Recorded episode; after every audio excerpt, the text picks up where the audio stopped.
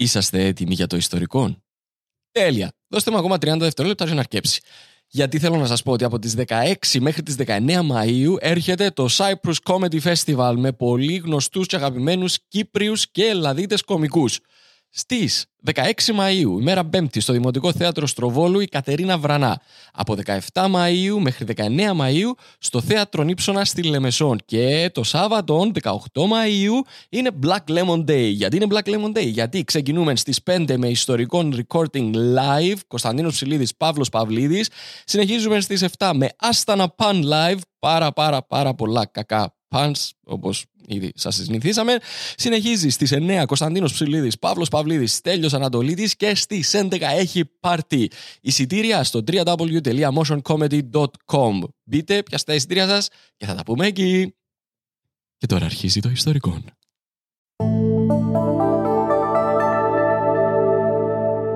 Black Lemon Podcasts.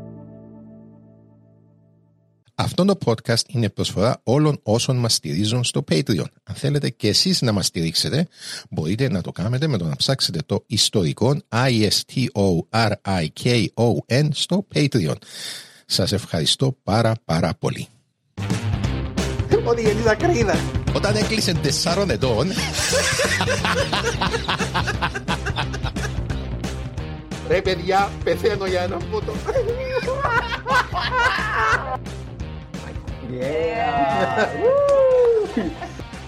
Στείλ την ποταμιά ρε φίλε. Στείλ την ποταμιά ρε φίλε. Δεν θα τελειώσει η εκπομπή, αν Όχι, γελάς κάθε δεν μπορώ, φορά. δεν μπορώ, δεν μπορώ. Τι κάνει.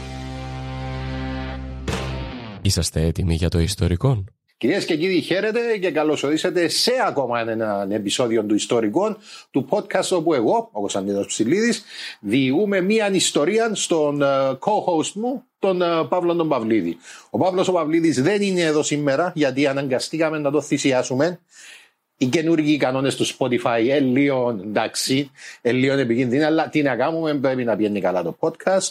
Τούτο είναι ξεχωριστό το επεισόδιο, γιατί μαζί μου σήμερα είναι ο Τζόζεφ Μσαλάμ. Είπα το καλά; Είπες το, ρε. Πόμπα. Λοιπόν, ε, τούτον είναι, θα το, να το βαφτίσω πατρεωνικών. Έτσι θα λέω πλέον τούτου του είδους τα επεισόδια. Είναι patrons οι οποίοι έρχονται, μελετούν μια ιστορία, μιλούν με τον παραγωγό μας τον Ανδρέα τον Σπλάς τον Κυριάκου, καθοδηγά τους πώς να, το, πώς να κάνουν το format και έρχονται εδώ να το οδηγηθούν. Ε, ο πρώτος που ήρθε ήταν ο Δημήτρης Χατζηγεωργίου, ο οποίος έχει γενέθλια σήμερα, by the way. Παιδιά σου πολλά, Δημήτρη μου. Φίλος. Ε, φίλος ο Φίλος, Δημήτρης. φίλος, φίλος. Α, μάλιστα. Λοιπόν, και τώρα, σήμερα είναι ο Τζόζεφ. Λοιπόν, χτύπα με αδερφέ, είναι όλος δικός σου. Το λίγο. Ε, να πούμε ότι η ιστορία είναι και σε σειρά στην Κύπρο. Και σειρά- σε σειρά στην Κύπρο. Πώς γίνεται να μην το ξέρω. Το επεισόδιο, ένα μπορεί να το ξέρεις, Οκ. επειδή μπορεί να τη βλέπεις στη σειρά. Κυπριακό δηλαδή. είπα. Ναι, ναι. Μάλιστα. Το λοιπόν. Η ιστορία μας βασίζεται στο βιβλίο του Στέφανου Ευαγγελίδη «Στυλιανή Χ. Έγκλημα και τιμωρία». Στυλιανή Χ, έγκλημα και τιμωρία. Οκ. Όχι Περίμενε, Ντοστο- γιέφσκι. Στο κάρμα που πρέπει να έγινε δηλαδή. Ναι, ναι. Ε, εντάξει, σε πολλά επεισόδια το κάρμα κάποιο πράγμα μου έφυγε. και δεν μα Αναστάζια Χριστόδουλου. Έγραψα. Επίσης η συγκεκριμένη ιστορία είναι ε, επεισόδιο στο Κάρμα, season 2, επεισόδιο 11, μαζί με συνέντευξη του συγγραφέα στο τέλος. Οκ, σίγουρα δεν το είδα. Εντάξει. Γιατί έβλεπα πιο μετά το κάρμα. Οκ. Ο άνθρωπος είναι και θα είναι πάντα ένα πακέτο μεγαλείου και φρίκης. Οκ. Αυτό είναι μια κραυγαλέα πραγματικότητα που όλοι έχουμε μικρότερη ή μεγαλύτερη δυσκολία να δεχτούμε. Τον είπε το πατήρ Φιλόθεος Φάρος, ο οποίος είναι Έλληνας νομικός, θεολόγος και φιλόσοφος. Γνωστός ο Φάρος, ο Πάτερ Φάρος τέλος πάντων. Ναι, έτσι έχει τρία πτυχία, ξέρω εγώ. Ναι, whatever. ναι, γνωστός. Ε, ξέρεις, μπορώ να προσπαθήσω να περιπαίξω για το όνομα του, αλλά ακούμε λίγο ηλίθια άμα περιπαίξω κάποιον που έχει ένα αντίχο πτυχία. Ναι, λίγο. Ε, Εντάξει, δεν τον ήξερα, έμαθα τον που το βιβλίο. Πολλά τρομερός. Ναι, ναι, καλός, ναι.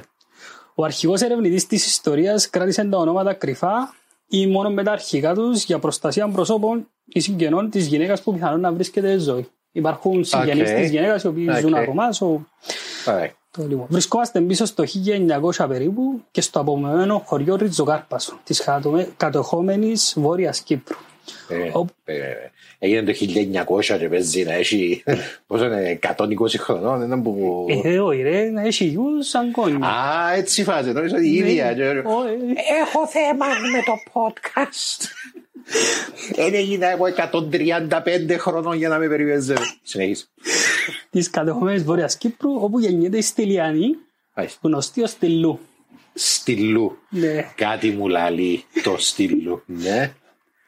Η ακριβής χρονολογία γέννησης της μας είναι αγνωστή. Σύμφωνα με τηλεγράφημα του Reuters που επικαλείται κυπριακές αστυνομικές πηγές, η Στυλού γεννήθηκε το 1897, αλλά και πάλι λόγω της έλλειψης ληξιαρχείου στο νησί δεν υπάρχει κάτι σίγουρο. Επικαλούνται οι Κυπριακές αρχές ένα ζαπτιές μέσα σε ένα γραφείο. Γράψε εσύ ώρα που θέλει και νιά σου. Συνήθως χρέη ληξιαρχείου τότε στην Κύπρο εκτελούσε ο Μουχτάρης ή ο πάτερ της Εκκλησίας και αρκετοί δεν δήλωναν τα παιδιά τους έτσι, κανείς δεν ήξερε ακριβεί ηλικίες. Γιατί όμως να μην δήλωναν τα παιδιά τους; Πολλά περίεργο τούτο. Ε, δεν το ψάξα ποτέ σε Ούτε βαρό. εγώ, σκέφτομαι και εγώ τώρα, όχι, δεν λάβω την πράξη. Επειδή πλέονες όσο πιο πολλά μωρά είσαι, τόσο πιο πολύ φορά πλέον. Ε, Ο κύριος Ανδρέας Πλάς και Διάκο πίσω από τις κάμερες. Αλήθεια ποιότητες αναλόγω, φο- φόρος αναλόγων της οικογένειας; Κατέ, πού είναι η κινέζικη one child policy από τους χρειάζεσαι; Η Στυλού όμως γεννήθηκε σε δύσκολη εποχή. Οι Τούρκοι είχαν παραδώσει την διοίκηση της Κύπρου στους Άγγλους το 1878 τυπικά, όμως η Κύπρος ακόμα ήταν τμήμα της παραπέουσα Οθμανικής Αυτοκρατορίας. Ήταν ενίκιο. Ναι, Εδώ κάνουν ενοικιάσαν την Κύπρο, έκαναν τη Σάπλετ την Κύπρο Ναι, ναι. στους, στους Εγγλέζους και αυτόν κάπου, ελά, κάπου είδα τον Ερτογάν που λένε ότι εδώ κάνουμε τη δάνειο και θέλουμε την πίσω. και ναι, σε- ναι. ναι. Κάπου Είναι έτσι. γύρεψε τους που είναι Αλταμίρα. ε. Η πλειονότητα των κατοίκων ζούσε σε καταστάσεις έσχαρης φτώχειας. Nice. Όλη η οικογένεια, ακόμα και τα μικρά παιδιά, έπρεπε να δουλέψουν στα χωράφια ή στα ζώα. Το νησί και κυριότητα υπαίθρο υπέφερε από επιδημίες, ξηρασία και επιδρομές ακρίδων. Υπάρχουν Ναι. reports, έρχονται ακρίδε που είναι Αφρική και τρώνε τα ούλα. Πολλά, ναι, εν τω μεταξύ, δεν το ξέρει πολλοίς κόσμος το Ναι, πράγμα. ναι. Αλλά οι ακρίδες ήταν σοβαρό πρόβλημα για την Κύπρο. Δηλαδή, όχι μαλαγίες, ήταν, ήταν τεράστιο πρόβλημα. Και ριζοκάρπασον είπαμε, ε, ριζοκάρπασον, Ναι. Μέση ε, Ανατολή. αμαμόχωστος, όχι, ένα άλλο που σκεφτώ, σκέφτομαι τον, ε, τον Αζής που ε, αποξίδανε τα έλη, έφτασε και μέχρι το ριζοκάρπασον νομίζω. Ναι. Αυτό. Και έτσι που εξαλειφθήκαν οι επιδημίες. Ληστές παντού και κάθε φύση εγκληματικά στοιχεία συμπλήρωναν το καρέ. Η Βρετανική παρουσία στο νησί σαφώς βοήθησε να βελτιωθεί κάπως η κατάσταση, όμως η πλειοψηφία παρέμενε στα όρια της οικονομικής εξαθλίωσης και στο σκοτάδι της αμάθειας. Το κυρίαρχο μέσο μεταφοράς για τους Κυπρίους χορηγούς ήταν το γαϊδούρι, η άμαξα και τα βούθια με τα εμπορεύματα μαζί, μεταφέρονταν μαζί με καμίλε και καραβάνια. Ναι. Και επίση κόσμο που δεν ξέρει ότι είναι καμίλε στην Στην Κύπρο, Κύπρο. ναι. Εξού και κάνουν και παστούρμα που, το, που Ναι, την πολλά καμίλα. ωραία. Πάστε μας. Εδώ κοίμασα και εγώ παστούρμα τη καμίλα σε πολλά ώρα. Κάνουμε το στη Συρία. Ε, στη Συρία- ναι, στη Συρία ναι, έχει κόμμα, αλλά νομίζω Κύπρο δεν δεν κάνουν του εισαγωγή πλέον. Ε, δεν ξέρω αν έχει. Άνοιξε. Τα σπιτιά των χορηγών ήταν λασποκαλύβες με φλιθάρι και καλαμιώνες για οροφή και συνήθως τα ζώα μοιράζονταν κοινό χώρο διαμονής με τους ιδιοκτήτες τους. Εντάξει, δεν είναι τρόπος τώρα να μιλάς για τα μωρά. Ζώα, είναι.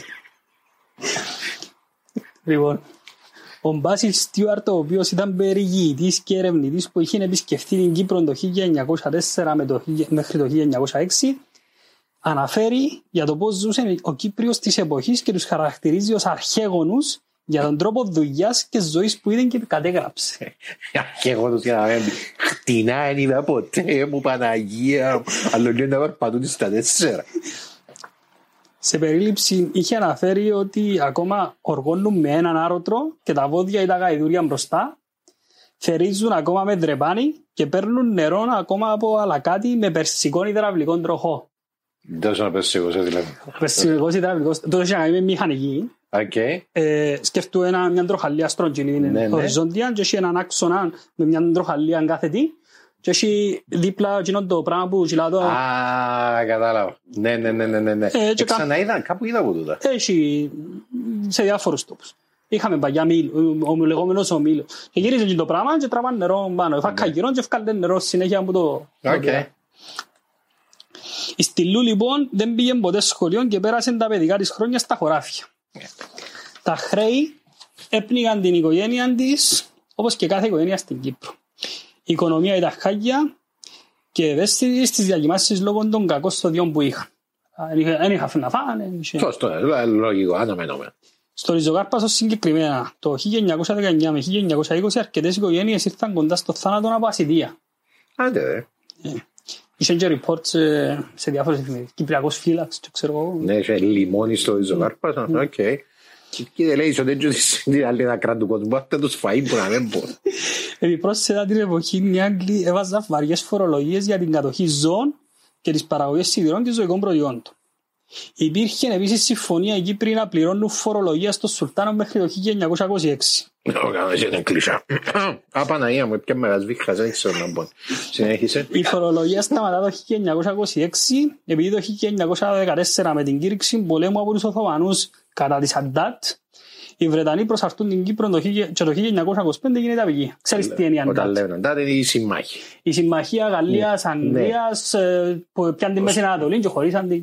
Στον πρώτο παγκόσμιο πόλεμο. Μπράβο, ναι. Έκαμε λάθος η Τουρκία, επέλεξε λάθος στον πρώτο παγκόσμιο πόλεμο και μείνε έτσι. Και στον δεύτερο το ίδιο. Τα πρώτα χρόνια της Αγγλοκρατίας, παρόλη τη βελτίωση που έφεραν οι Άγγλοι στους τομείς της καταπολέμησης του εγκλήματος στην Κύπρο, είχαμε έξαρση εγκλημάτων με φόνους, βιασμούς, εμπρισμούς, ζωοκλοπές, ληστείες και διάφορα άλλα εγκλήματα. Μάλιστα. Εντάξει, Καλά που ήταν τα παλιά τα χρόνια αγνά πράγματα. όχι Είσαι τώρα. έτοιμος για την επόμενη πρόταση; Απαναγία. Απαναγία μου, ας τα ξεσαστώ. Πέμ. Στην Κύπρο μπορούσες να βρεις πληρωμένους δολοφόνους που ανάλαβαν αθώπους ανθρώπων για 10 λίρες. Δέκα λίδες να σκοτώσεις. Τα τα ωραίες εποχές τσίνες. Δέκα λίδες να σκοτώσεις πλάσμα. Τα καλά. Άκου τώρα συνέχεια. Οι περισσότερες υποθέσεις δεν εξ... Sorry, sorry, sorry, sorry, που σε διακόπτω. Ναι. Αν θα γυρέψετε ποτέ δολοφόνο μες στο ίντερνετ, δεν υπάρχει κανένας δολοφόνος, είναι όλοι οι πράκτορες του FBI να χαρείτε ότι αγαπάτε. Πάντα, πάντα οι πράκτορες του FBI. Ισχύει. Ούτε οι hackers υπάρχουν. Ναι, ούτε hackers υπάρχουν. Οι, οι περισσότερες υποθέσεις δεν εξηχνιάστηκαν ποτέ και αν κάποια υπόθεση έφτασε στο δικαστήριο, οι δικηγόροι έκαναν διαπραγμάτευση για ψευδομαρτυρίες και έτσι οι ένοχοι εφεύγαν ελεύθεροι. Μάλιστα. Ένα απόσπασμα από την ομιλία του Σερ Τάισερ στο Αγγλικό Κοινοβούλιο το 1911 περιγράφει την Κύπρος ως εξής. Η πλειοψηφία των κατοίκων της Κύπρου ζει σε χωριά και είναι, σε πραγμα... και είναι στην πραγματικότητα φτωχή. Ένα μέρος των κατοίκων τους ζει σε απελπιστικές αθηνικές συνθήκες. Ο λαός είναι πολύ ευαίσθητος και θίγεται εύκολα. Πεινούν, δεν έχουν να φάνε. Επίσης μεν τους πεις μισή κουβέντα να πεταχτούν ολόγια ρε κομπάρε. Ξέρεις ποιος είμαι εγώ ρε; Ναι ρε, πεινάς. Άρε. Η οποιαδήποτε παρατήρηση τους ανάβει τα αίματα. Ασχολούνται συνέχεια με την παραμικρή και ελάχιστη προσβολή. Μέχρι ότου ο βαθύτατος εγωισμός τους οδηγήσει, οδηγείς σκοτώνοντας για να πάρουν εκδίκηση για την ταπείνωση που έχουν υποστεί. Ναι, ναι. Ε, Προσβάλλεται με να σε σκοτώσω για να καθαρίσω, ας πούμε. Έτσι φάση. Μάλιστα. Χωρίς καλά να σκεφτούν, τραβούν μαχαίρι και η φύση τους προστάζει να φωνεύσουν. Μάλιστα. Έτσι, δηλαδή, ε, τούτο είναι- Είμαστε, είμαστε civilized, τα οι μαλακίες. Σε άλλες περιπτώσεις, όταν ένας κάτοικος ενός χωριού γίνει μισητός από τους συγχωριανούς του, μαζεύουν από κοινού δεκαλύρε και πληρώνουν έναν δολοφόνο να τον σκοτώσει. Κάνουν crowdfunding τον δολοφόνο. Λοιπόν, παιδιά, ε, να βάλουμε ένα στόχο, πρέπει να βοηθήσετε όλοι να φτάσουμε αυτόν τον στόχο. Μόλις το, κατα... Μόλις το κατάφερετε να ευκαιρία στην πλατεία του χορκού, ευχαριστούμε που μας καταφέρετε, που μας βοηθήσετε να το καταφέρουμε. Θα πιάσω, ο κύριε κύριε, ο Χαμπής. Χαμπή, έλα εδώ παρακαλώ. Φάω, θα τσιώ, σάρκα, τσάμα, σάρκα. Τσέξ. Δικάσαμε αρκετέ υποθέσεις έτσι χωρίς κανέναν όφελο. Οκ. Ε, πιάνουν πολλές φορές. Οι δολοφόνοι νιώθουν περήφανοι για τις πράξεις τους. Ο φόνος για αυτούς είναι πηγή υπεροψίας και απόδειξη δύναμης στους γείτονες τους. Έτσι, κοίταξε, άμα κάνετε μια δουλειά και κάνετε στην καλά, έγινε...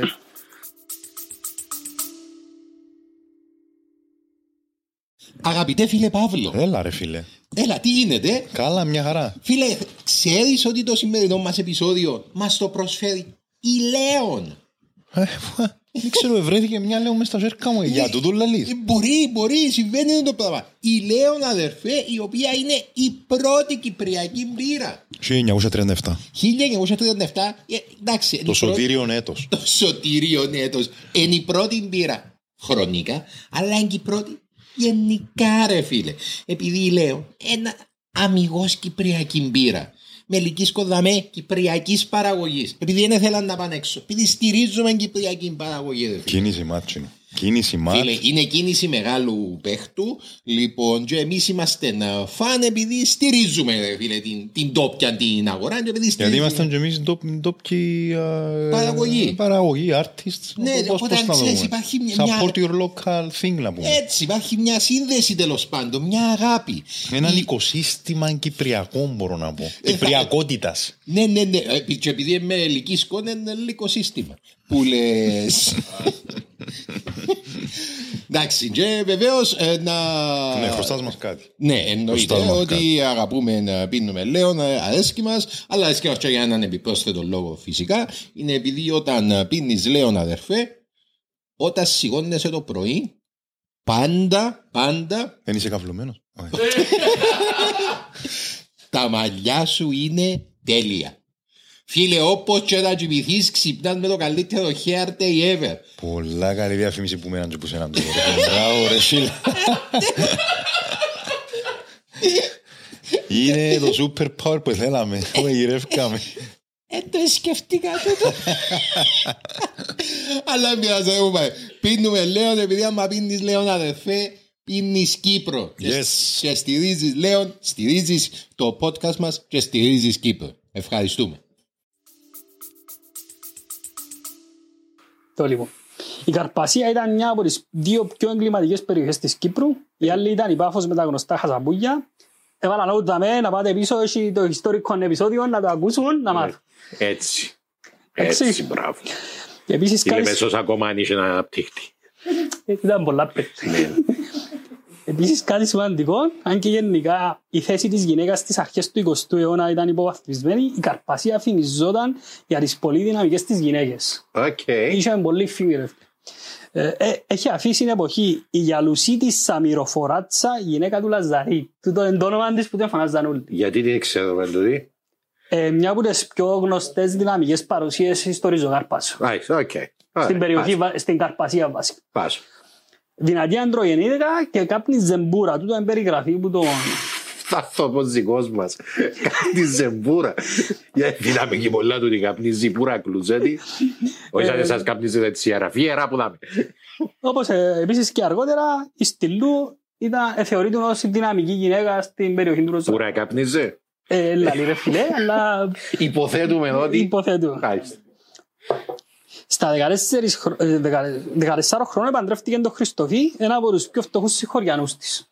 Μάλιστα. Μαζί του απέκτησε τέσσερα παιδιά. Δεν υπάρχουν όμως επιβεβαιωμένες πηγές πέραν από τα γράμματα της στυλούς, καθώς το βιβλίο λαλεί δύο, το ίδιο και κάποιες άλλες πηγές λαλούν δύο, αλλά τα γράμματα της στυλούς κάνουν reference για τέσσερα.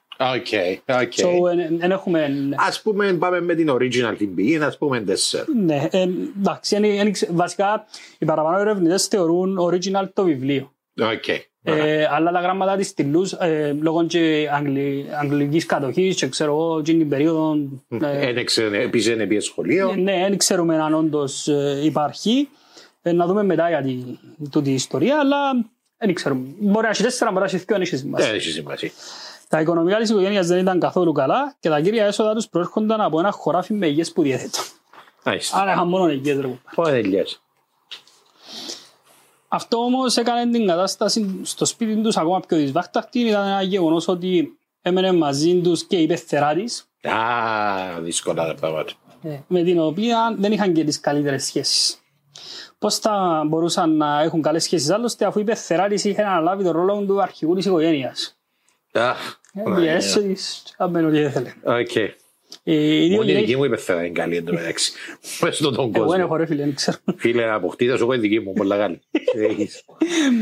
Οι δύο γυναίκες καυγάδιζαν σχεδόν καθημερινά και η ίδια η δέξα από τη Στυλλού δεν άργησε να φτάσει στα όρια της. Α, οκ, OK, OK. Έχουμε action τώρα ξεκινά. Ναι, ναι. Ε, Ένα βράδυ το 1925 και μετά από έναν ακόμα μεγάλο καυγά που προηγήθηκε το μεσημέρι, η Στυλλού θόλωσε και κάλεσε το βράδυ στο σπίτι της δύο συγχωριανές της. Όπα, ποια δες έντες. Δεν έχω ιδέα. Αλλά νομίζω. Να δούμε Οκ. μετά γιατί. Α, παιδί, Εν 30 κάτι χρονών τώρα. Αν Όχι. γεννήθηκε το 97. Όχι, γεννήθηκε το 1900 περίπου, 1897. Α, οκ. Α, χίλια- α, 25 χρόνια. Ε, Κάπου δαμέ 25 Οκ. χρόνια πέρα. Πήρε ένα, έναν αναμμένο με φωτιά δαυλό και το κάρφωσε στο στόμα της πεθεράς της. What the fuck! Ε, Κρατούσαν την οι άλλες δυο και Οκ. κάτσε της το δαυλό μες στο στόμα. Ναι, ναι. Κάτσε συζήτα πρώτα. Τι εννοείς αυτό; Οκ, κάτσε τη στο πισό μας στο στόμα, ναι. Συνεργάτες στο έγκλημα ήταν και οι δύο συγχωριανές της που τη βοήθησαν κρατώντας ανοιχτό το στόμα του θύματος. Ναι, φαντάζομαι θα ήταν πολλά fun να φάει το... Οι πηγές που τον Κυπριακό Φύλαξ αναφέρουν ότι οι άλλες δύο γυναίκες ήταν συννυφάδες της Στυλλούς. Οκ, ε, ε, Ε, ε, την εφημερίδα του. το. Εδώ κάνεις family discount. Ναι, ναι, κάτι έτσι. Free. Που δέκα, που δέκα λίρες free. Το παράδοξο της υπόθεσης ήταν ότι ενώ η Στυλλού θεωρήθηκε η βασική υπόπτη για το φόνο, τελικά απαλλάχθηκε από τις κατηγορίες λόγω αμφιβολιών. Οκ, άρα περίμενε. Ε, ε, πέθανε τούτη επειδή της κάτσαν το Το- πισό ναι. μες στο στόμα, πήγε δικαστήριο και αθωώθηκε επειδή Α, Είχε αμφιβολίες. έλειψε. Κύριε δικαστά, χωρίστε το πτώμα εδώ με ένα πυρσό μες στο στόμα. Δεν ξέρω πότε θα πέθανε. Τα- Μπορεί να πάθει καρδιακό. Μπορεί να είναι το εμβόλιο. Συνέχισε. Κα- Χαιρετίσματα. Στους ψεκ. Τα στοιχεία εναντίον της δεν είναι ανεπαρκή και οι συγχωριανές συνεργοί της Στη εναντίον της, παιδιά, στη εναντίον της, δηλαδή, εφέ- εφέθηκε πεθαμένη η πεθερά της, σπίτι της, με έναν πισό καθομένο μες στο στόμα. και άλλοι ξέρουμε αν είναι σπίτι της, μπορεί να ήταν στο χωράφι. Υπάρχουν δύο, δύο πηγές, αλλά είναι αφιλεγόμενες, που λέει μια ότι μπορεί να τη είπεν της να έλα να, σε, να πάμε στο χωράφι να σε δω και OK, OK, Κάτι έτσι. έτσι ακούγεται πιο πιστεύτο. Ε, εντάξει, τέλος πάντων. Τα στοιχεία αντί δεν ήταν επαρκή και οι συγχωριανές της, οι συνεργοί της την κάλυψαν, μη αποκαλύπτοντας ποτέ την αλήθεια σε κανένα. Ναι. Ε, έχω μια παράθεση που λέει δεν υπάρχουν περισσότερες πληροφορίες καθώς επί Αγγλο- Αγγλοκρατία στα αρχεία δεν μεταφέρθηκαν ποτέ στην Αγγλία πιθανόν να υπάρχουν στα κατεχόμενα ή να έχουν καταστραφεί. Μάλιστα, οκ. Αλλά δεν ξέρω. Ω. Περίπου 20 χρόνια μετά ο άντρας της η Στυλλού τη χώρισε. Στα 40 κάτι της δηλαδή. 1945 κάπου δαμέ. Οκ. Άρα ε, ζούσαν 20 χρόνια μαζί της, ξέροντας ότι πιθανότατα σκότωσε τη μάνα του. Μπορεί και να δεν το ξέρει, αλλά μέσα σε ένα χωρκό με που 100 άτομα ας πούμε. Αγάπη μου, μα γιατί δεν τα σαρκά σου μαυρισμένα συνεχεία, είναι να μπούσεις. Άμα σκεφτόμαι με κάποιον που... Λοιπόν, ε, να πάμε έξω, άι στους πυρσούς ενώ πιω εγώ. Γύρω στο 1947 με βάση τις πηγές αλλά δεν γνωρίζουμε τον λόγο που την εχώρισε. Ρούμπαρ κάπου ζαμε γύρω στο 1947. Φα- Φαντάζομαι top of the list, σκότωσε τη μάνα μου. Αφού χώρισε ε, πήγε να μείνει μαζί με έναν από τους γιους της, τον Εν και την οικογένεια του. Το, το, τον εν, Ω, Ναι, δεν έχουμε το όνομα, το έχουμε Α, το αρχικό. ο Νι. Εγώ, Α, ο- οκ. ο Νι. μάλιστα. και την οικογένεια του. Όμως επειδή δημιουργούσαν προβλήματα στην οικογένεια του και στη γυναίκα του, της ζήτησαν να φύγει. Ε, Φύγε, ρε. Again, Ναι. understandable. Στις 22 Ιανουαρίου του 1942, δύο νέοι άνθρωποι περπατούσαν βιαστικά στους δρόμους του βομβαρδισμένου Λονδίνου. Και αλλάξαμε, έχουμε απότομο shift δαμέ, μάλιστα. Ο άντρας καταγόταν από την Κύπρο ονόματι Σταύρος Χριστοφή. Okay. Όπως τον άντρα της. Ναι, Οκ. ε, η γυναίκα δίπλα του ήταν η 24χρονη Χέλλαν Δωροθέα Μπλέινχερ. Χέλα Δωροθέα Μπλέινχερτ. Ναι, τα Οκ. Γερμανοί, Μπλέιν- Μπλέιν- μπορώ να το λέω και λάθος. Ξέρε, βάσταξη, δεν είναι... Οκ, συνέχισε. Τώρα το λέω, Γιατί δεν λάθος. πούμε στο Λονδίνο τώρα. Τώρα να δεις. Παίξε μπάλα. Γύρω τους ερήπια καταστροφή. Το Λονδίνο φλεγόταν ακόμα και από την επίσκεψη της χιτλερικής ε, Luftwaffe. Ναι, ήταν το... Εντάξει, ναι, Το Battle of Britain που είμαστε τώρα. ναι, ναι, κάπου ζάμε. By the way, παρέθεση είδαμε. Πολλά ναρκωτικά στον δεύτερο παγκόσμιο πόλεμο οι Γερμανοί. Άκουσα έναν... LSD, LSD. Ε, όχι, ε, μεθ. Μεθ. Εδιούσαν τους έναν είδο υγρού μεθ και μιλούμε ότι μπομπαρίσκαν τους κάθε μέρα. Και- Κάθε μέρα και οι Γερμανοί στρατιώτες στο Blitzkrieg στη Γερμανία, ε, στην Πολωνία επιέναν τέσσερις μέρες άϊπνοι και κάναν πορεία από το πρωί ως τη νύχτα. Δια Βερολινών τρεις μέρες, περπάτησα το ούλο. Και εγώ, ε, ε, Μουσείο, μουσείο, ναι, ρε ναι, ναι, φίλε. ναι. Επία και εγώ Μουσείο. Βερολίνο και έπιασα, έπιασα, έπιασα λεωφορείο για να πάω στα ανάκτορα του Ναι. Κάιζερ και πια Πολωνία. Είδης. Πρέπει να στην Πολωνία και είμαι εγώ. Είδες, δεν είναι το Χίτλερ που έφταιγε. Μπορεί να παθείς κατά λάθος. να πει. Πυροσβεστικές, ασθενοφόρα και οχήματα στρατού να πηγαίνουν έρχονται. Όμως το ζευγάρι φυσικά δεν έδινε σημασία στην κατάσταση γύρω του. Μάλιστα. Ο Σταύρος είχε γνωρίσει τη Χέλα στο εστιατόριο όπου δούλευαν μαζί ως σερβιτόροι και την ερωτεύτηκε αμέσως έτσι παντρεύτηκαν μέσα σε τέσσερα χρόνια από την γνωριμία τους. Οκ. Το 1953 βρίσκει τον Σταύρο και τη Χέλα να ζουν στον αριθμό 11 της South Hill Park Hampstead. Είχαν αποκτήσει στο μεταξύ τρία παιδιά, δύο γιους και μια κόρη. Οκ. Έχοντας εμπειρία από podcast τώρα, ενάμιση χρόνο, μπορώ να πω έτσι στον κόσμο το εξής. Αν αρκέψουν οι πληροφορίες και γίνονται πολλά συγκεκριμένες, κάτι να γίνει. It does not bode well. Ο Σταύρος δούλευε, δούλευε ως σομελιέρ στο Café de Paris, μοδάτο μέρος της εποχής ε, του Λονδίνου που βρίσκεται ακόμα εκεί στην περιοχή Πικαντίλι μέχρι σήμερα. Μάλιστα. Ενώ παράλληλα ήταν και ασφαλιστικός πράκτορας ο Σταύρος. Σομελιέ και ασφαλιστικός πράκτορας. Makes sense. Scams. Η Χέλα εντωμεταξύ είχε σταματήσει τη δουλειά της ως σερβιτόρα, εργαζόταν σε κάποιον οίκο μόδας, κατασκευάζοντας γυναι, ε, γυναικείες ζώνες. Οκ. Πάνε καλά δηλαδή. Ωραία. Ο Σταύρος είχε κάθε λόγο να πιστεύει ότι τα κατάφερε, ξέφυγε από τη φτώχεια και από την καταπιεστική μητέρα του. Ω. Συνέχισε. Είσαι intrigued; Με intrigue και κάτι που λέει ότι είναι χειδαβλού σπίτι του τούτος. Έμενε σε καλή γειτονιά του βόρειου δυτικού Λονδίνου, είχε το αυτο, δικό του αυτοκίνητο και είχε ένα ευτυχισμένο γάμο με τρία παιδιά. Ο Σταύρος είχε εστερνιστεί τον μοντέρνο δυτικό τρόπο ζωής και παντρεύτηκε τη Χέλ. Τα παιδιά του γιού της δεν είχαν διδαχθεί να σέβονται την γιαγιά τους κατά της στυλού. Άρα είναι η- είναι ο γιος της... Στυλού. Ο γιος της Στυλούς, μάλιστα. Μπράβο. Η οικογένεια μακριά από τις παραδοσιακές αξίες της Κύπρου, τα ήθη και τα έθιμα, δεν τη εκάθετουν καλά. ρε κουμπάρε. Παραδοσιακές αξίες της Κύπρου, crowdfunding το χορκό για να πιάμε δολοφόνο να σκοτώσουμε, μετά που οργώνουμε όπως τους βάρβαρους το, το χωράφι είναι επειδή ακόμα είναι μάθαμε να πω το, το, το internal combustion engine ρε κουμπάρε, και σκοτώνουμε κόσμο επειδή απλά μας είπε μισή κουβέντα. Ξέρεις, παραδοσιακές κυπριακές αξίες. Ναι, ναι, Συνέχισε. εκείνες οι αξίες. ναι, ναι. Στο σπίτι μιλούσαν μόνιμα αγγλικά, έτσι η γιαγιά νιώθε πάντα εκτός συζήτησης και στο περιθώριο. Αλλά πήγαινε και να μείνει μαζί τους. Πήγαινε Αγγλία, ναι. Α.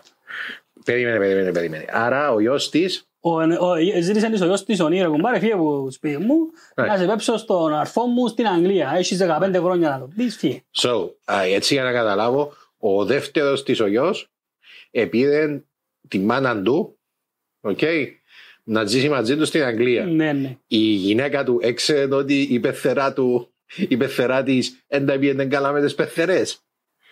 Εν νομίζω. Μάλιστα, συνέχισε. Αλλά να το μάθει καλά. Οκ. Ο Σταύρος έφτασε στην Αγγλία το 1937 σε ηλικία 18 χρονών περίπου. Αρχικά δούλευε ως σερβιτόρος στη Λευκοσία, αλλά το όνειρο του ήταν να φύγει κάποια στιγμή από την Κύπρο για να αποδράσει από τη φτώχεια και το ασφιχτικό οικογενειακό περιβάλλον στον οποίο τον καταπίεζε η μάνα του. Μμμ. Η Χέλα είχε γεννηθεί στην περιοχή Ρουρ της Γερμανίας το 1918. Δεν υπάρχουν αναφορές πότε έφτασε στην Αγγλία, αλλά λογικά ήταν εβραϊκής καταγωγής, καθώς το επώνυμο Μπλέχνερ έχει σχέση με Εβραίους Ασκενάζι. Ξέρεις τους Ασκενάζι. Ε, Ξέρω ότι η Ρόζα είναι σκενάζει, αλλά κάτι μου λέει δεν έχει σχέση. Οι Ασκενάζι, βασικά οι Εβραίοι έχουν διάφορα types. Ναι, ναι, ναι, ναι. Και είναι με το καπέλο και τα βρουλούκια. Ναι, Και είναι- είναι ένα Ασκενάζι juice. Α, νόμιζα είναι η- είναι η πιο, μ, είναι η πιο ορθόδοξη γίνει. Όχι, είναι Ε, είναι πιο σκενάζι. αυστηρή. Α, οκ. Βασικά είναι σκενάζι juice και η διαφορά είναι ότι οι, που τους Εβραίους που ξέρουμε ας πούμε, στο Ισραήλ είναι ότι εκείνοι πιστεύουν στην Παλαιστίνη, political issues, ενώ οι, Οκ. οι άλλοι Jews που έκαναν την εβραϊκή γλώσσα εν τω μεταξύ, δεν δεν τους αρέσει να μιλούν εβραϊκά ή ασκενάζι. Ενώ οι κανονικοί οι Εβραίοι που ξέρουμε στο Ισραήλ Οκ. μιλούν. Ωραία. Ότι είναι υπέρ των Παλαιστίνιων οι ασκενάζι. Εντάξει, αλλά υποθέτω ότι η θρησκεία της δεν είχε να κάνει με την υπόθεση. Φαντάζομαι ότι ε, θα Όχι. εξελιχθεί διαφορετικά. Ναι, ναι. Οκ, πέρα. Αν ισχύει η υπόθεση, τότε η Χέλα έφυγε από τη Γερμανία λίγο πριν ξεσπάσει ο πόλεμος, όπου οι Ναζί επέτρεπαν ακόμα στους Εβραίους να φεύγουν από τη Γερμανία. Ναι. Ήταν εκείνη η περίοδος. Μπορούσες να εξαγοράσεις και το ε, προσπαθήσαν να τους ηθιώξουν. Ναι, ναι. Κάποιοι μήνα γιατί οι μη θέλουν να μείνουν και από κάμαν οικογένεια, πελάρες, τέλος πάντων. Whatever. Α, κάπου εκείνη την περίοδο. Ναι. Έτσι η Στυλού έφτασε στην Αγγλία το 1952 να δει το γιο της Σταύρον αφού ο άλλος της γιος την έδιωξε. Άιστα. και να δουλέψει για να αποπληρώσει ένα συγχωριανόν της που του χρωστούσε λεφτά για ένα χωράφι που είχε να αγοράσει. Οκ. Ο γιος της δεν είχε καμία σχέση με τον γιο που ήξερε. Δηλαδή ένα χωριατόπεδο από το Ρίτζο Κάρπασο. Ε, κομπάρε, αφού. Άνθρωπος εκμοντερνής. Έγινε άνθρωπος τέλος πάντων. Ναι. Πού ήσουν ας πούμε, σε ένα χορκό που ήσουν δέκα λίρες. Τι θέλεις να πεις εσχέζεται που κάτω από τις σιτζές. Κύριε Λέισον ποιον; δεν, του άρεσε καθόλου, δεν της άρεσε καθόλου αυτά που είδες στο σπίτι του γιού της. Για όλα αυτά, για τη Στυλού ευθυνόταν η ξένη, η ξενιτζά, που, την, που της πήρε το γιο και η κατάσταση για την Στυλού ήταν ανεπίτρεπτη. Α, Η 36χρονη πλέον Χέλα ήταν πάντοτε καταλοντημένη, αντί να μείνει στο σπίτι να φροντίζει τα παιδιά, δούλευε σε οίκο μόδας. ντροπή της. Αν, ανεξάρτητη οικονομικά. Κύριε Λέισον. Ούτε στα χωράφια πήγαινε, ούτε να γαλέψει τσούρες ήξερε. Τούτα ήταν τα σχολεία Ναι, της φίλε, Στυλού. ναι. Εντάξει, ε. Πώς γίνεται να έχεις να καλέψεις τσούρες; Ακούω. Επίσης χαλούμια δεν ήξερε να φτιάχνει και Α. δεν ζυμώνε ποτέ το, το δικό της ψωμί γιατί το έφερνε ο Σταύρος από το φούρνο που η Χέλα το έλεγε bakery. Έχω κάνεις σπάς τα νεύρα. Το bakery. Μάλιστα. Έλεξε, ετήλια την ονέμονας γιατί δεν έκαμε χαλούμιν και δεν ζήμονται ψωμί και πήγαινε και έπιανε το έτοιμο. Ναι. Και εγώ δεν φίλε, άμα θέλω δηλαδή ένα ψωμί, δεν είναι δηλαδή να Πάει πάει στις να γενέκα πιάσεις σου. που το... Γενέκα ζύμωσες. Όχι, ζυμώνω εγώ. Κάθομαι σηκώνω από έτσι με πέντε το πρωί και κάθομαι για μένα ζυμώνω. Πάω καλεύκω ετσούρες. Πάω βρίσκω τους συγχορκανούς, βάλουμε λεφτά μαζί και κοντάζουμε δολοφόνους. Συνέχισε. Κατά τη στυλού το μόνο που ήξερε να κάνει ήταν να βάφεται και να παρφουμαρίζεται. Μάλιστα. Επίσης, Και, και να δουλεύει και τότε να προσέχει κοπελούθια και τότε είναι οικονομική ανεξάρτητη, αλλά εντάξει anyway. επίσης τη στυλού την ενοχλούσε επειδή η Χέλα έκανε μπάνιο κάθε βράδυ έτσι θεωρούσε ότι ο γιος της παντρεύτηκε μια μπαστρικιά. Να Μπαστριγιά, σου πω να μου σημαίνει μπαστρικιά. ναι, ξέρω. Το, απ- απλά εξήγα για τον κόσμο. Τα Παστρικιά σημαίνει καθαρή. Παλιότερα έλεγαν τις ιερόδουλες παστρικές και όχι μόνο αυτές, αλλά και κάθε γυναίκα με επιλήψιμη διαγωγή γιατί απλούστατα οι πόρνες ήταν αναγκασμένες από το επάγγελμα τους να πλένονται συχνά, να είναι καθαρές, κάτι που προφανώς δεν συνέβαινε με πολλές τίμιες εντός των εισαγωγικών ας πούμε, οι οποίες όπως τα υπόλοιπα μέλη της οικογένειας τους δεν είχαν καθόλου καλή σχέση με το νερό και το σαπούνι. Ακοντεύκεις της γυναίκας και σε κάπως. Ρα, μα η βρώμης τσουρίλα. Πουτάνα. Κύριε Λέισον δεν ευρωμούσε οι άλλοι, επομένως εν του δρόμου.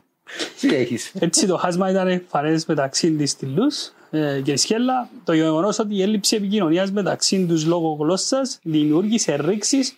Το πρόβλημα ακόμα ήταν, δεν ήταν εμφανές. Είχαν ρήξεις αλλά δεν φαίνεται ακόμα το σοβαρό το πρόβλημα. Αν μάθετε, υποδαβλίζεται το πρόβλημα. Ευχαριστώ πάρα πολύ. Συνεχίστε. Πρέπει να δούμε. Ένα λεπτό, είχε μου καμιά γραμμή. Ναι. Η Στυλού όπως έκανε και στην Κύπρο με τον άλλον της το γιο, έτσι και στην Αγγλία άρχισε να έχει έντονη ανάμειξη στη διαπαιδαγώγηση των παιδιών του, του γιού της, κάτι που δεν άρεσε καθόλου στη Χέλα και παρα... προκαλούσε καθημερινά συγκρούσεις και ίντριγες. Α, Πόσο αστείο θα ήταν αν την σκότωνε η Χέλα μετά να της βάλει ένα δαυλό μες στο στόμα. Πόσο, πόσο ποιητικά ωραία αυτό ωραίο θα ήταν. Πολλά cool, αλλά τούτο που έρχεται είναι πιο cool ακόμα. Α, μάλιστα. Οκ. Στο τέλος ο Σταύρος κατέληξε να κάνει το διαιτητή μεταξύ των δύο γυναικών. Η Στυλλού επειδή δεν συμπαθούσε τη Χέλα φρόντιζε καθημερινά να κάνει τη ζωή της δύσκολη. Προσπαθούσε με κάθε τρόπο να μάθει στα παιδιά του γιού της πράγματα που θεωρούσε η ίδια ότι έπρεπε να ξέρει π.χ. μια καλή νοικοκυρά. Από διάφορες πηγές που δεν έχουν επιβεβαιωθεί αναφέρουν ότι η Στυλού προσπάθησε να μάθει στην εγγονή της πώς να μαγειρεύει και η Χέλα τους έκοψε στην κουζίνα να κάνουν ακριβώς αυτό και τα πήρε στο κρατείο γιατί έδωσε μαχαίρι σε ένα μωρό. Shout out στις κοπέλες που το κάρμα που έδειξα σκηνή στο επεισόδιο το μωρό να καθαρίζει πατάτες Α, ε, ναι, ναι, ναι. και αν την είπε Λάρα. Ε, έκαμα, ε, κάνουν καλή δουλειά.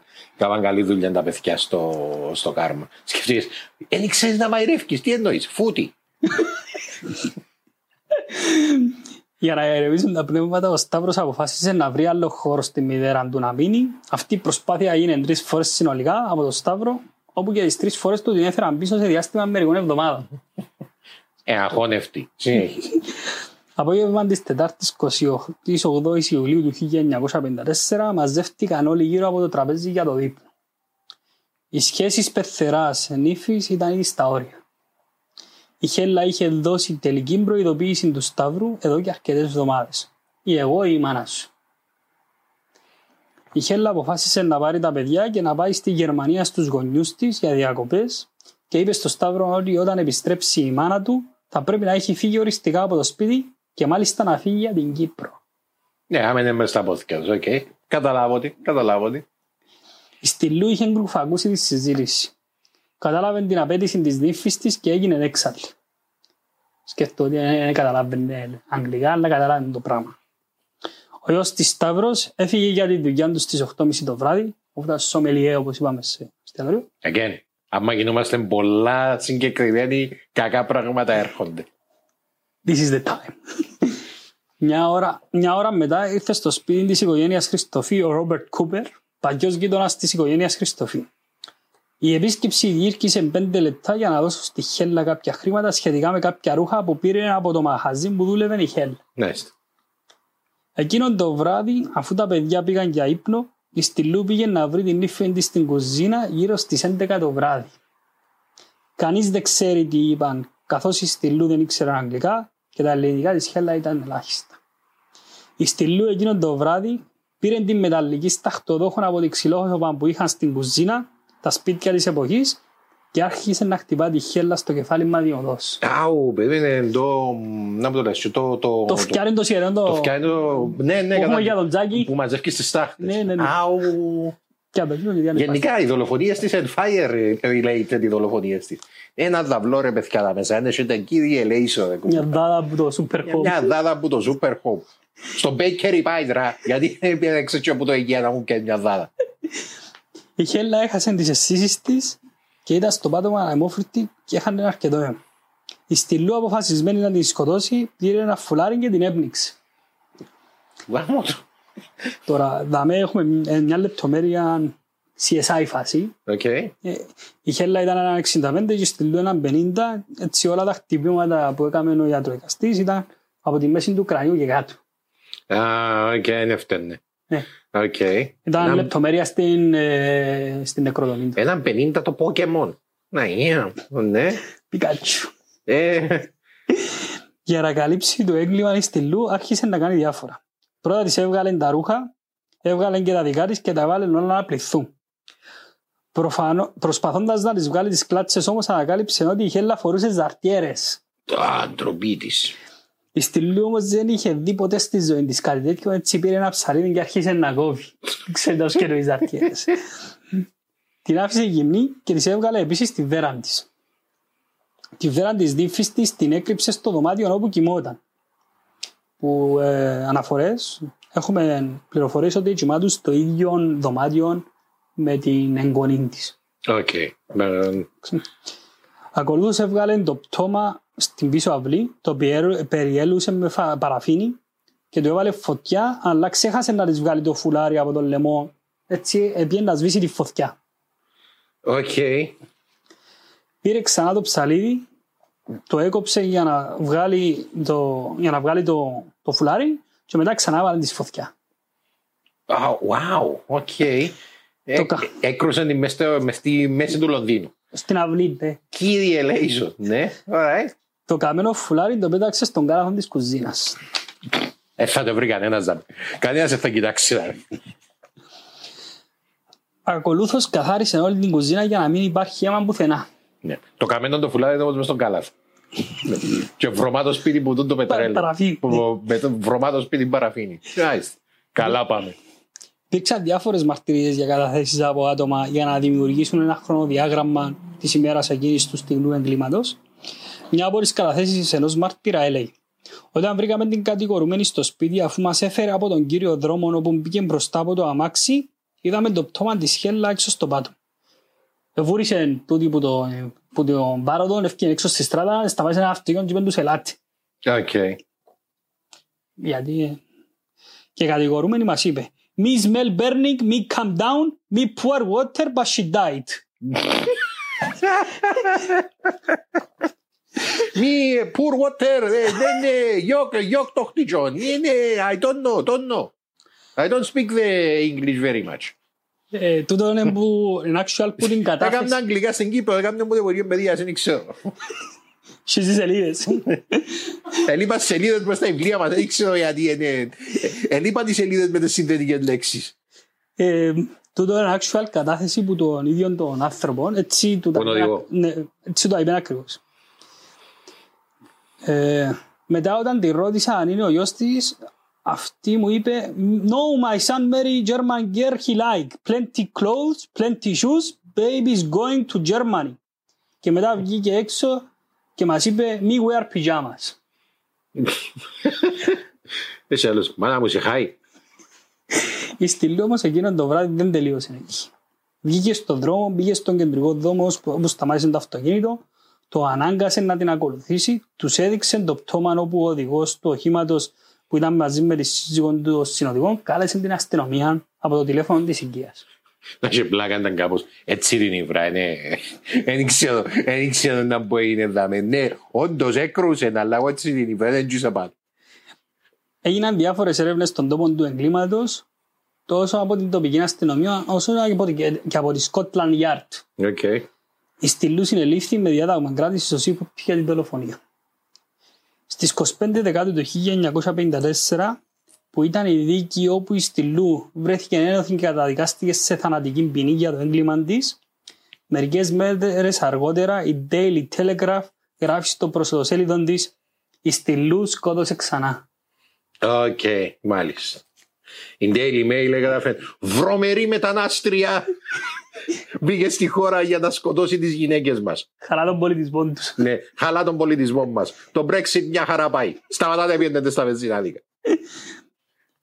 Η δίκη της Στυλλούς, η δίκη της Στυλλούς έφερε τα πάνω κάτω στη Βουλή των Κοινοτήτων House of Commons.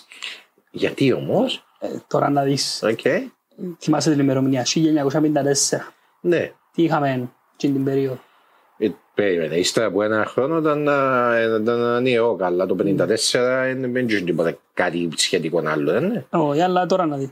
Τουλάχιστον 10 βουλευτές υποστήριζαν ότι η Στυλού θα έπρεπε να σωθεί και να μην την πάρουν στην Αχώνη. Οι περισσότεροι βουλευτές Ναι, Έχει που. θανατική ποινή. Ναι, περι- οι περισσότεροι βουλευτές που άνοικαν κυρίως στην αντιπολίτευση της τότε κυβέρνησης επικαλούνταν την ψυχική αξιολόγηση της Στυλού για να ζητήσουν από τον τότε δικαστή να ζητήσει βασιλική χάρη. Μέσα στο βιβλίο που έχουμε τα μέντου μεταξύ να φύγαμε το πίσω, Ναι, ναι. έχει μέσα εικόνες και έχει μέσα και έγγραφα τα οποία δείχνουν ας πούμε και την, ψυχολο... και την ψυχιατρική εξέταση που σε κάμαν και ξέρω εγώ τούτη ας πούμε τα μένει η κουζίνα που, που έγινε η δολοφονία. Μάλιστα. Ε, ορίστε, παιδιά. Η κουζίνα που έγινε η δολοφονία, ε, αρκετά μεγάλη κουζίνα. Αν έπαιζε έτσι η κουζίνα σήμερα έχει τουλάχιστον 1500 ευρώ ενοίκιο και έρχεται χωρίς το πτώμα, by the way. το πτώμα είναι optional. Οκ, μάλιστα. Και Ε, συνεχίζει. sorry, το βιβλίο είναι Στυλλιανή Χ, εγκλήματα και τιμωρία. Α, Ο συγγραφέας είναι ο Στέφανος Ευαγγελίδης και είναι στη δεύτερη του έκδοση. Έτσι, για να ξέρετε, μια χαρά πάει. Συνέχισε. Το λοιπόν. Ε, ζήτησαν μέσω της Βουλής να επέμβει η Βασίλισσα Ελισάβετ αλλά δεν υπήρχε καμία ανταπόκριση από το παλάτι. Ε, Εγύριζαν το The Crown γι' αυτό. True. Ε, τούτο όμως έγινε γιατί ε, η τότε κυβέρνηση θέλει να ασκήσει πίεση στην Κυπριακή Δημοκρατία. Το, Ναι, ναι. ε, Κατάλαβες τους Ναι, ναι, ναι. Κυπραίους. Οι δήμιοι της Στυλλούς ήταν ο Άλμπερτ Pierpoint και ο βοηθός του Χάρι B. Allen. Γιατί ξέρουμε τους δύο, γιατί βγαίνουν και δηλώσαν εμείς την σκότωσαμε. Όχι. Σε έτοιμος. Ναι. Σύμφωνα με τον Αγγλικό νόμο, ο κάθε δήμιος συνοδευόταν κατά την εκτέλεση των καθηκόντων του από ένα βοηθό. Ο ρόλος βοηθού δήμιου στην εκτέλεση της στυλούς ανατέθηκε στο Χάρι Μπι Άλεν. Το Δεκέμβριο του 1957 ο Άλεν πήρε γράμμα με επαγγελματική πρόταση να έρθει επίσημα στην Κύπρο ως εκτελεστής των αγωνιστών της ΕΟΚΑ. Ouch. Wow. Ah, goddamn, ήρθε. Ναι, τώρα είσαι. Αλλά μιλούμε το 1957. Ξέρουμε Ναι. ότι η τελευταία ως απαχωρισμός ήταν το Ευαγόρα Παλικαρί το 1957 ε, που ήταν πριν τον Δεκέμβρη. Όχι. So, Ναι, ναι. ήρθε αλλά δεν έκαμε εκτελέσεις. Α, ήρθε Στην- αλλά έμεινε- έμεινε χωρίς δουλειά ο καημένος. Ναι, αλλά έχουμε τώρα έχουμε σοβα- σοβαρές σημαντικές πληροφορίες. Βοηθός υπήρχε ήδη ένας ντόπιος με βάση το γράμμα από την αγγλική κυβέρνηση. Κυπρέος ε, που ήταν να κάνει τον βοηθό του Χάρι Μπιάλεν σαν primary Οκ. δήμιος, ας το πούμε, executioner. Ο Άλεν αποδέχτηκε την τιμητική πρόταση, όπως είπε, στο, του αγγλικού στέμματος να έρθει στην Κύπρο ως δήμιος.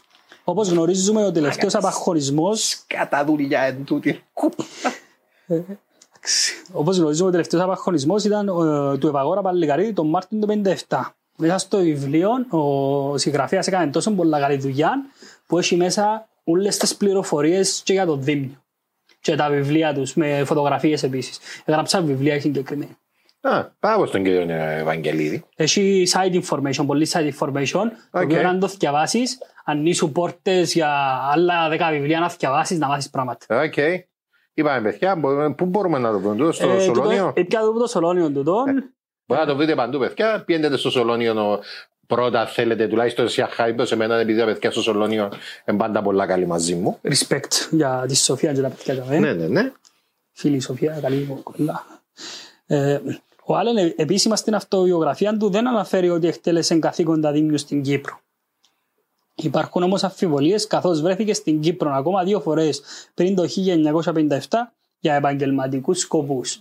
Πώς Λέει πάνε οι το- δουλειές, νέκρες.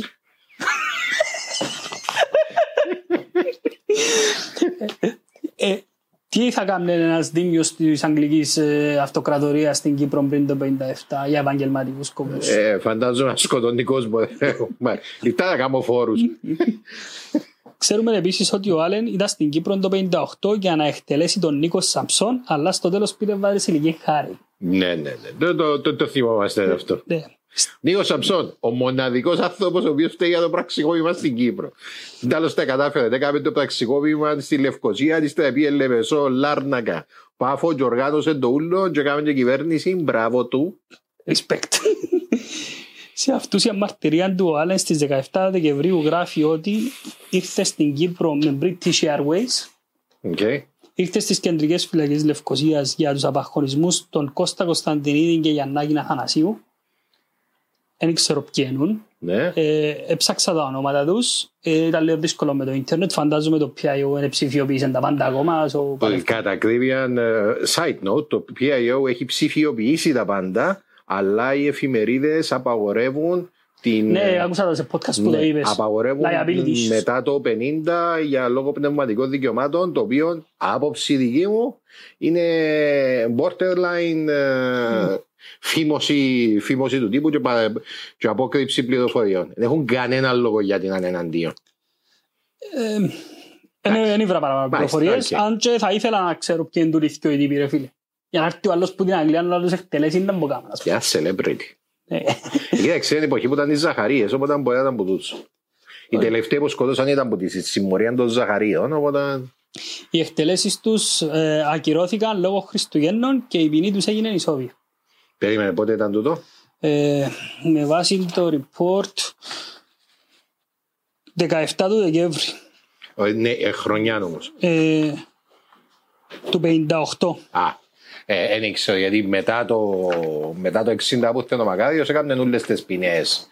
Έκαναν τις ισόβια επειδή ήταν αρχιεπίσκοπος και δεν μπορούσε να υπογράψει τον θάνατο κάποιου άλλου με τις εξαιρέσεις τους πιο να θυμάμαι το όνομα τους τώρα από τη συμμορία των Ζαχαριών που επίτηδες για να μην τους δω και Μα χάρη εγώ έχει podcast. Ναι, και podcast by the way. Επίτηδες για να μην τους δω και χάρη έφυγε από την Κύπρο και πήγε Αμερική να επισκεφτεί το Κέννεντι και σκοτώσαν τους όσων και το είδαν στο εξωτερικό. Οκ.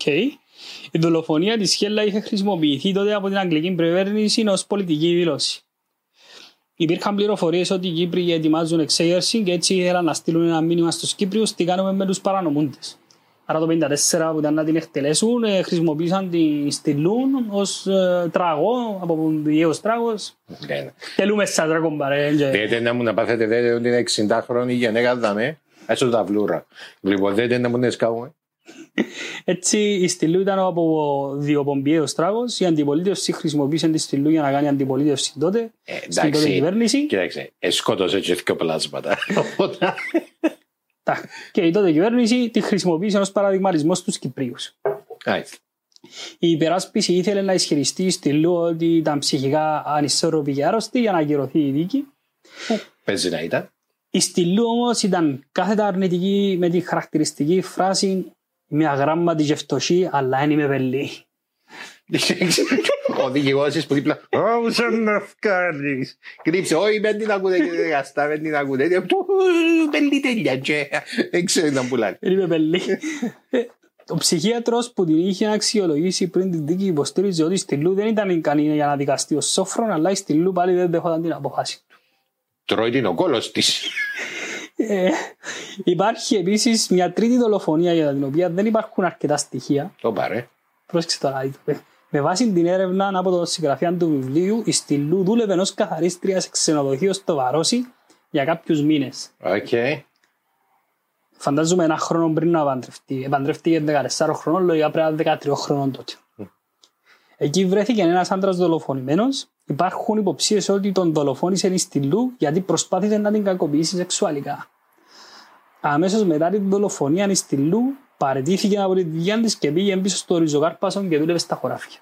Α, wow, οκ. Η ιστορία, άκου τώρα, η ιστορία έχει φάκελο στις αγγλικές αρχές όπου θα παραμείνει κλειστός μέχρι το 2046. Γιατί ως το 46, είναι 75 χρόνια που θέλει. Ε, δεν ξέρω ακριβώς γιατί. Έχω ένα φίλο, τούτος που σου είπα με το Οκ. okay. με την κουβέντα πώς ξεκινήσαμε. Είναι διδάκτωρ ε, νομικής στην Αγγλία. Και ρώτησαν και γιατί μου, ε, φίλε, λέει, μα είναι πριν τα 70s και είναι στην Αγγλία, because έτσι. Α, οκ. Έτσι θέλουμε να πω κόφτη. Οκ, οκ. Ε, είπα μια ημερομηνία, αλλά είπα να σημαίνει ότι να την τηρήσω. Άρα θέλουμε, μπορούμε να έχουμε και τώρα, μπορούμε να ζητήσουμε τώρα πρόσβαση. Ε, ζήτησε ο συγγραφέας, ε, λέει το, και είπαν του πήγαινε στο καλό, εντάξει. Ου, ου, παίζει να έχει κάτι άλλο δάμε. Ναι, Ου. υπάρχουν, ε, υπάρχει περίπτωση Η στήλου ήταν εξωγήινη. η, ε, επειδή δεν ξέρουμε ακριβώς τις πληροφορίες, τότε που γίνει η δολοφονία η συγκεκριμένη ήταν πάλι υπό αγγλική κατοχή. Ήταν κάτω, μπορεί η δολοφονία πάλι να είναι στα χαρτιά της αγγλικής κυβέρνησης που την αμόχωστο. Τι στήλου, περίμενε. Που ήταν 13 χρόνων. Είναι η, είναι η βασίλισσα που έκαμε τη δολοφονία, και όχι η στήλου. η στήλου έγινε framed. Στην έκτη σεζόν του The Crown. Έτσι, Sorry, στην έκτη σεζόν του The Crown πεθανίσκει η Νταϊάννα. Συγγνώμη. Πεθανίσκει η Νταϊάννα. ναι, ναι. Στην Γαλλία.